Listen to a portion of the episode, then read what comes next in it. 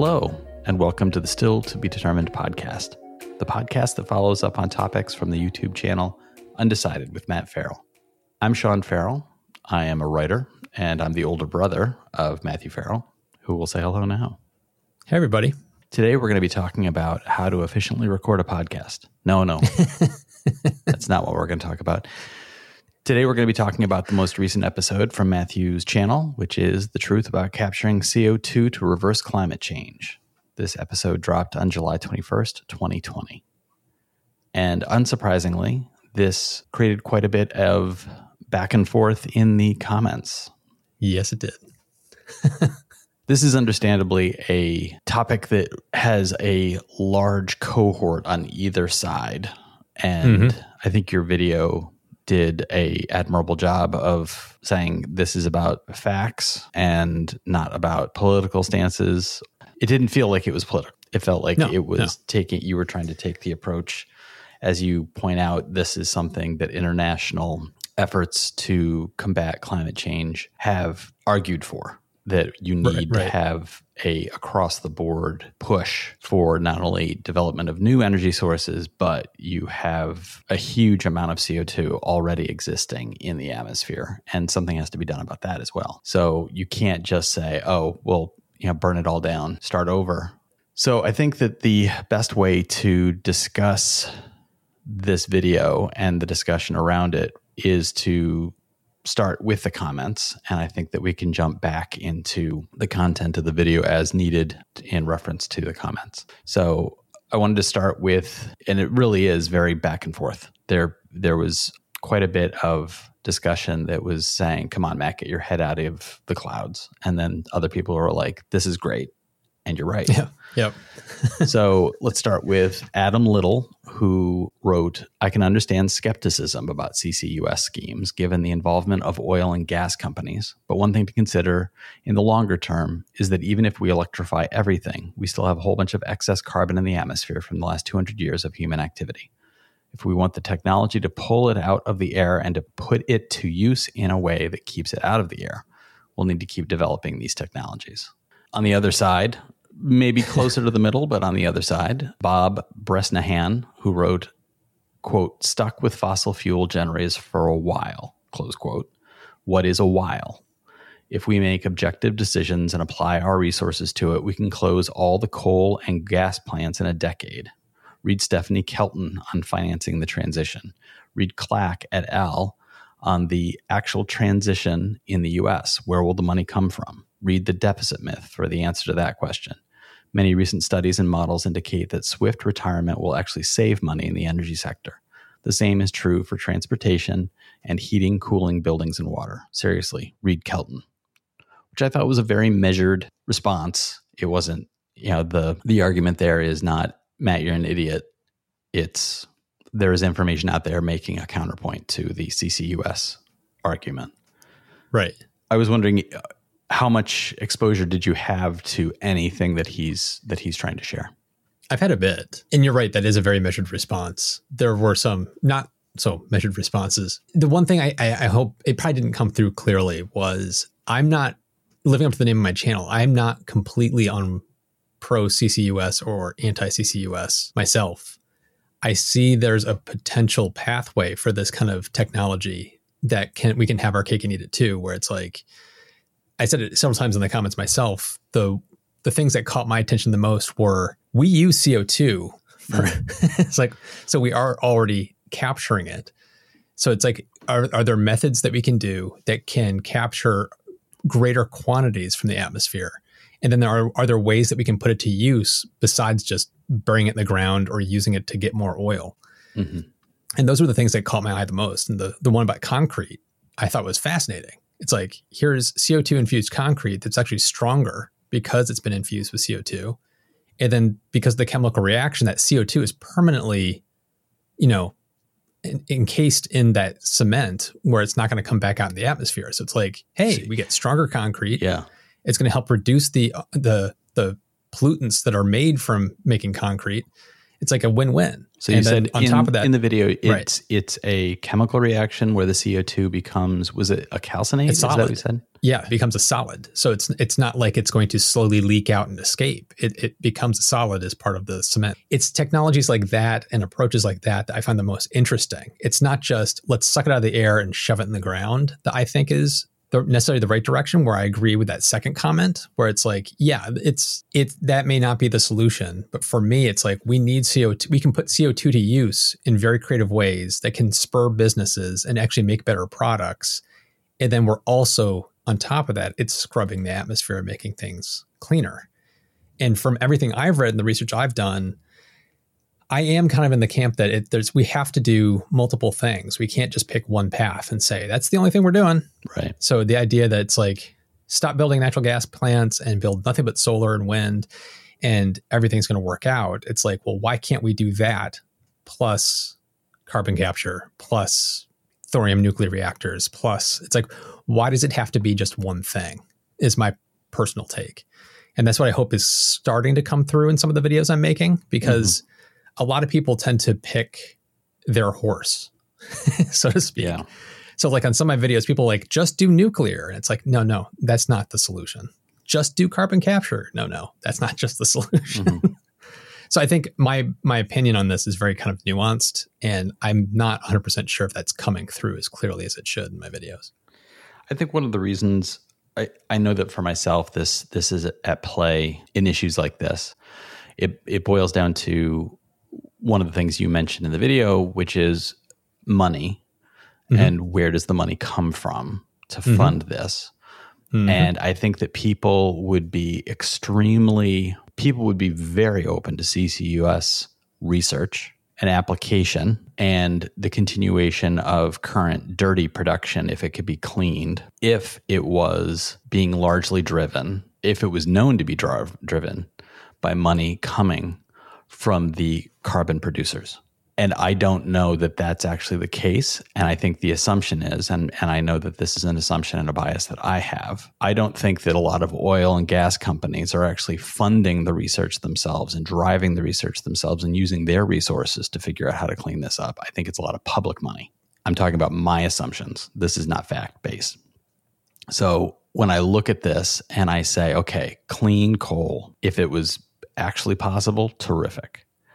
But who's paying for that research? If it's public money, couldn't that public money be steered towards something more effective long-term, like getting off coal entirely? So I think that that may drive some of the you've got your head in the clouds responses, because I do agree with you. You can't put all your eggs in one basket, mm-hmm.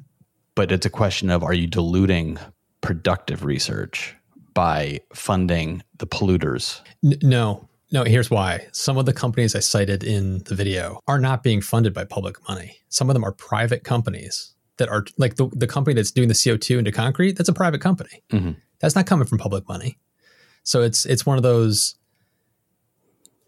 It's not it's, it's not us paying for that. It's a company kind of reading the writing on the wall. We're going green. The world's going to go green.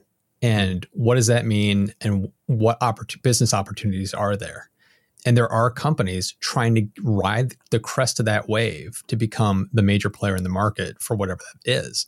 So you have companies like Climeworks, you have companies like that that make that concrete, mm-hmm. that are trying to find paths to make a profitable business of capturing carbon. That's not public money. Mm-hmm. And some of them may have been like gotten some public money to get like off the ground as a startup, but they're trying to spin that into a sustainable company. In my mind, that's totally fine. And one of the things that uh, stood out in the comments was a number of people, um, I think they missed, it was kind of a footnote in one of your comments about possible uses of the captured carbon, because you talked about being used in building materials. But one of the things that people kept talking about was using it as uh, fertilizer. Yeah, yeah. And I know you did mention it, but some people in the comments, I think it, it was a passing comment. So I think that some people missed it. There's a number of people who commented saying, like, you could use the C O two for fertilizer. One person even suggested that you could... I'm trying to remember, I didn't capture their comment, so I'm not sure who, what their name was, but their comment was, you could plant acres of trees near abandoned coal mines, and then every few years cut down the trees and stick them down into the mine and keep doing that. And you're effectively, the trees are taking carbon out of the air. They're also going to be absorbing it from the soil, and then you're putting it back underground, and you're just scrubbing the air using fields of trees, which their argument was you could take the captured C O two and spray the trees with it so that they're absorbing it as fertilizer as well. I just liked the idea of growing trees to put them in the mine shaft. Um, yeah. it, it's. I like that idea too, but it would be at such a scale, it yeah. would just not be feasible. It just seemed it, like a really strange crop is, is like, yeah. what do you do? I, I grow trees. What do you do with those trees? We stick them in a mine shaft. Uh, somebody did ask, it was McGrainer asked, isn't flushing subterranean matter with C O two to extract more oil the same principle as fracking? It is. It is. It's essentially the same thing. Yeah. So there's another one that's a political hot potato. Um, yep. With fracking being on everybody's naughty list. I did bring it up in the video, and this is my concern too. Is like, is it an excuse for big oil just to keep drilling big oil? You know, yeah, because they're just t- capturing the C O two that they're doing. They're shoving it in the ground so they can get more oil. It's like that. That to me does not seem like the solution. Yeah, it feels a little bit like creating a byproduct of syringes that they can be melted down into heroin, so that you can heroin do addicts heroin. Could melt down their syringes to get more heroin to shoot up more. Yes. And it's a little yes. bit like, I don't know that that's the right direction to go. Yeah, no, um, definitely not. and, it, and it also links that issue, the fracking issue, links into something that you said could be a byproduct of not even trying to do that, but just simple underground storage, potentially leading to subterranean deep earthquakes that would effectively be man-made earthquakes. Wow, we know that fracking has been linked to growing, growing phenomenon uh, around the world of of there being seismic uh, impact as and the result. And letting their drinking water on fire. Yeah, yeah. But other than that, it's great. Well, I mean, the the one the one example from the video I was talking about that was for burying it in the ground was the one that's happening. I think it's near Norway. Mm-hmm. Where when where they're injecting it into the ground, it has a chemical reaction to the materials in the ground, and it turns into a solid. So it's basically doing something similar to the concrete. Yeah. So it's like in that case, that's not going to cause earthquakes. That's not going to be able to leak back out because it's, once again, it's a chemical reaction turning the C O two into something completely different. Right. Um. So it's in that case, that is a permanent way to store it, and it hey. Two thumbs up for that, but at the same time, it's like, how is that going to be a profitable business? Yeah, that's that was my response to that too. That sounds very much like the sort of government project yes. to get rid of it, as opposed yes. to a for-profit. We have a benefit here. Yeah, I mean, Climeworks. If you go to their website, it's interesting because I don't know exactly where they're getting their money, one hundred percent of it, but they are taking donations. So a lot of the company is, you can go there and donate ten bucks. So it's like they're clearly trying to come at it from a public works point of view, mm-hmm. but they're basically just asking for money for whoever wants to contribute. Are they set up as a charity? No. Mm, okay. So it's, it's one of those, it feels like a noble cause, but I just don't see how they're going to have a path to profitability to make this a sustainable thing. Yeah. It looks like they're, it, that almost sounds like they're looking for venture capital on small scale mm-hmm. with no payback. So that's a hard mm-hmm. path. One of the comments that caught my eye was from Steve W., who wrote, I was watching a video on a company doing compressed air energy storage that would dovetail, dovetail with this nicely. They have to strip the C O two from the air anyhow as a byproduct of the compression process. The intent is to use compressed air as a battery. Take surplus power from renewables, then cr- compress the air. Then in times of demand, use the compressed air to run turbines to make electricity. Yep. I, as I read that, I thought, I think he's describing another one of your videos. He is. I, I did bring up Highview Power in a different one of my videos, and I'm actually trying to reach out to them because uh, I would mm-hmm. love to talk to them. But the more I've been digging into basically liquid air or cryogenic batteries like that, the more I'm becoming a believer of, I think that's the path. If you were going to pick one thing for energy storage, it's looking more and more to me like that's awesome because it's it's so it's scalable. You can build massive energy storage just through the process of cryogenically freezing the uh, air, mm-hmm. separates them into different component parts. So it makes it very easy to scoop out the C O two, which is oh, because so cool. the different so, molecules freeze at different temperatures. Correct. Yes. Mm. So it's it's it's fascinating. So it's like here's this thing that's going to be providing. So it kind of freezes a, into a layer cake of different components. Basically. Wow. So you have this system where it's like it's going to be providing basically massive battery storage for our renewable powered grid, which is what we need, which makes it a profitable path to business. And then on top of that, it could also double as a C O two scrubber. It's like, right. It's it's like a win-win-win. It's so it's it's the more I've been looking into them, the more interesting it's getting. Here's my question about that. Do you not reach a point where that company has all the C O two it can handle? Well, he, here's the thing. Is that they don't have to do that. So it's like they're capturing just air. They're not doing anything crazy to it. So they're capturing the air, they freeze it, they're just putting it to cryogenic temperatures. And then when they need to use the energy, they just basically thaw it out. And in the thawing process, they're turning the turbine, which is creating energy. The air that's coming out in the end is actually slightly more pure than the air that came in just because of what they're doing.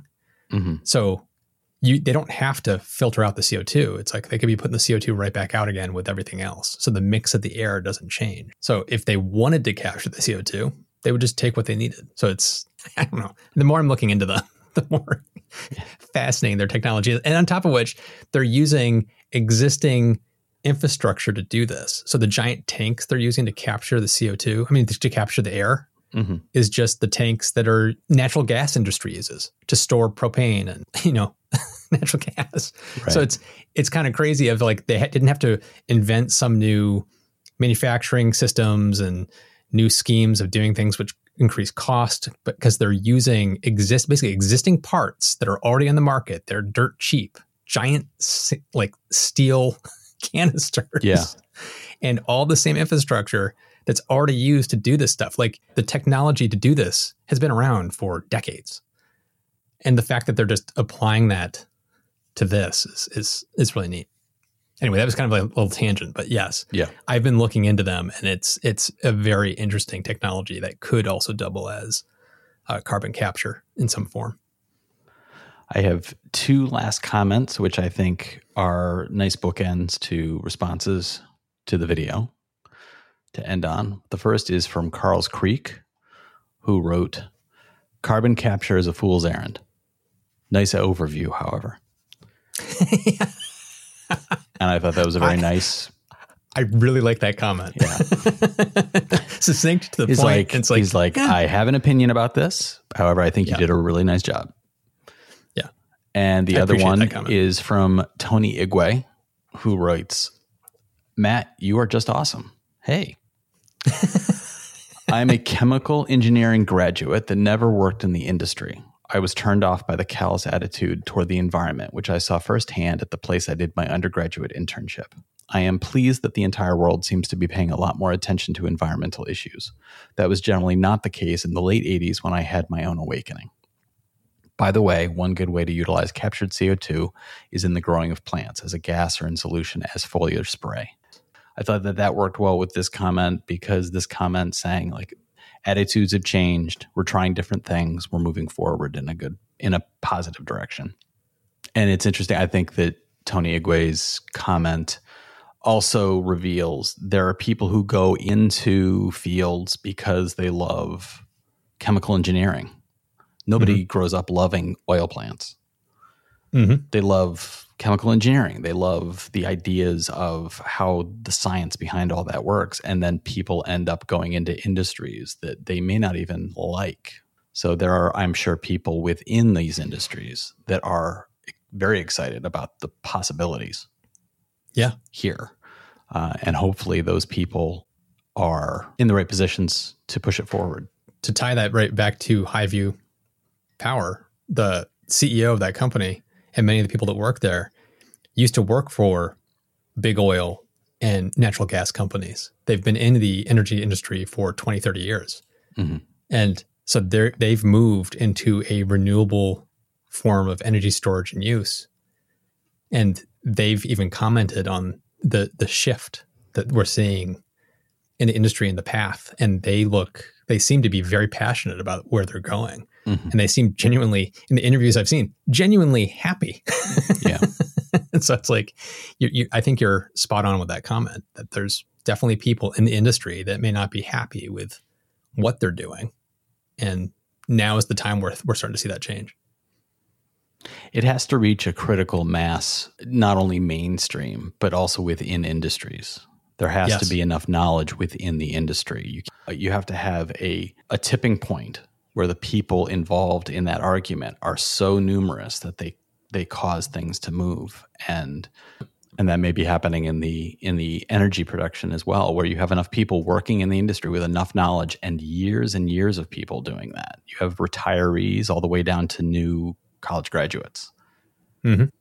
Speaking of the pandemic, how do we keep ourselves from losing our minds? I know this is a struggle that, in all seriousness, is a real struggle. I know that I deal with it on a daily basis.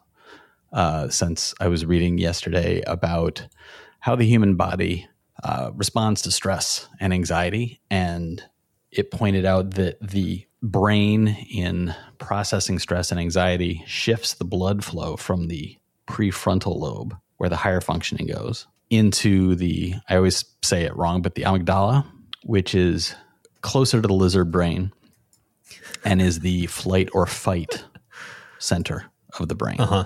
So that part of the brain becomes flushed with blood. It gets all the oxygen and starts firing.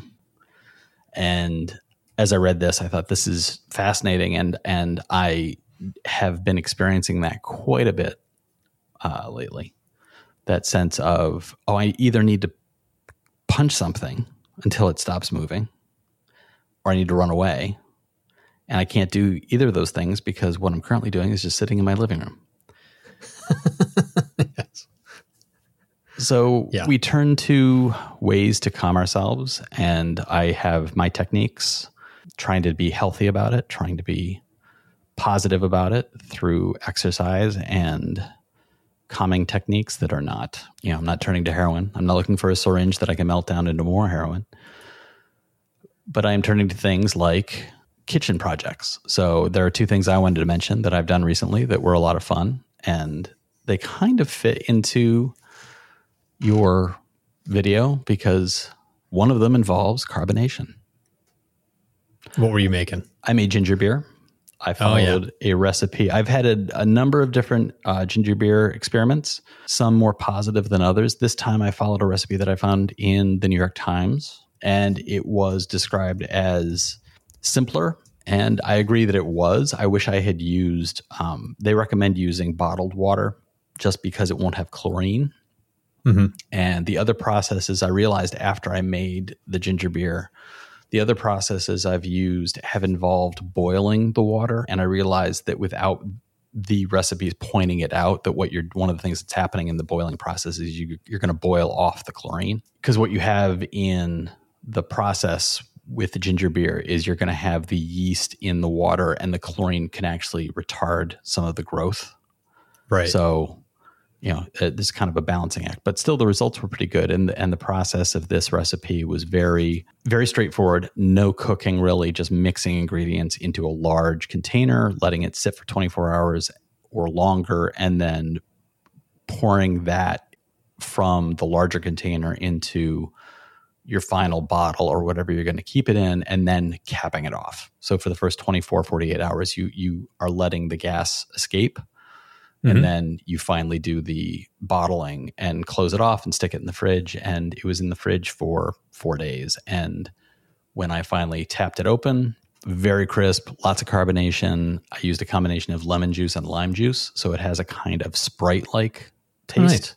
Right. yeah. as well as a ginger beer taste. And I have been expa- extending its life by um, mixing it with seltzer. So I'm drinking it like half and half with seltzer. So it makes a very sort of light ginger beer, lemonade, limeade, like sounds refreshing, refreshing drink. And yeah. yesterday, my girlfriend and I went on a four mile walk. Oh, geez. Around Brooklyn. We got back. I think I lost about twenty-three pounds of water weight on the walk. Yeah, and it's been hot. The first thing I, I did when we got back, we were walking back. We were about three blocks away and we passed a kid who was drinking a seltzer out of a can, a, a lemon seltzer out of a can. And I looked at this kid and I was just like, oh, that looks good.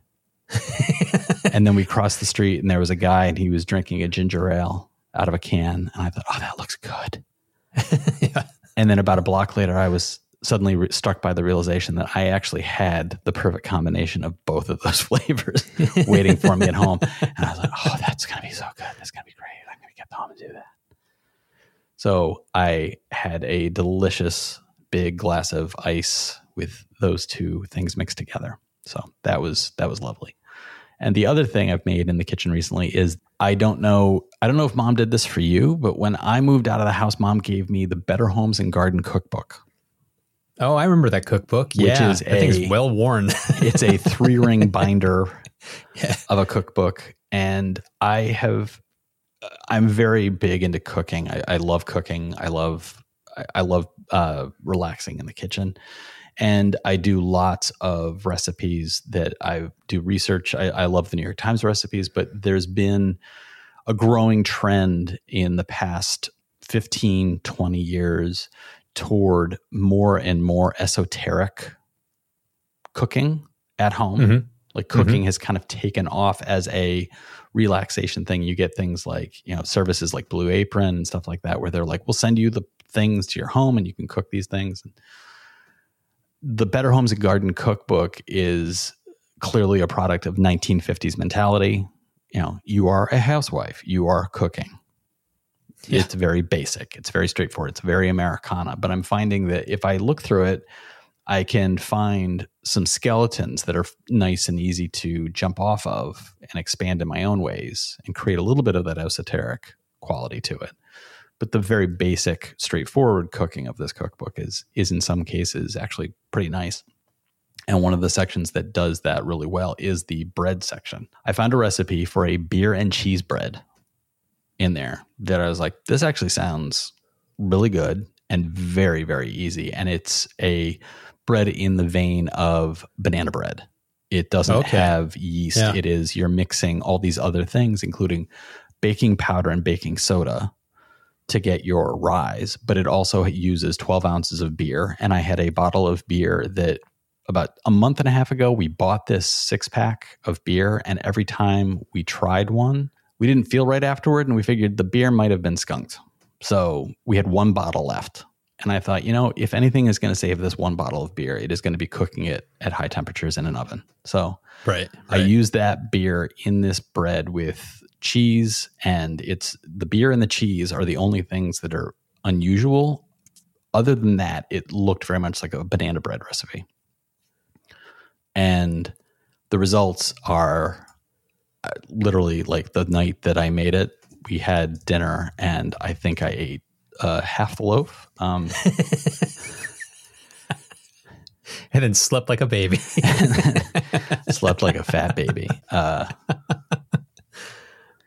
not to necessarily recommend either of those recipes in particular, but to recommend how to stay sane. Why not try spending some time in the kitchen? It's it's a nice goal-oriented. You end up with a result. Yes. And it's nice to spend some time and to have something you can share and something you can enjoy. And I find that for me in these times, that's a very productive way to use my time. So I, I got one to add to that. I've, you know this, Sean, but I am an absolute Walt Disney World fanatic. And I was set to go there this past uh, April, but uh. obviously that didn't happen. So why cancel had to cancel that trip, uh, which, of course, made me incredibly sad. One of the, my favorite things there is going to Epcot and getting a Dole Whip. I don't know if you've ever had Dole Whip. It's dairy free, gluten free, Uh, it's kind of a soft serve, delicious pineapple, one of the most refreshing desserts, no fat, just like, it's incredible. Love that thing. I Is found it Dole as in Dole Fruit? Company. Dole Company. Yeah, oh, okay. The Dole Company makes it. And they make different flavors. They also have one that's lemon and stuff like that. But the pineapple one is the classic Dole Whip at Disney World. And I found recently you can buy the actual Dole Whip mix that they use at the parks hmm. on Amazon. So I bought a bag, and it's a four point four pound bag. And the bags are designed it makes for approximately using three hundred eighty pounds of Dole Whip. Yeah. These these bags are designed for use in soft serve machines at the parks.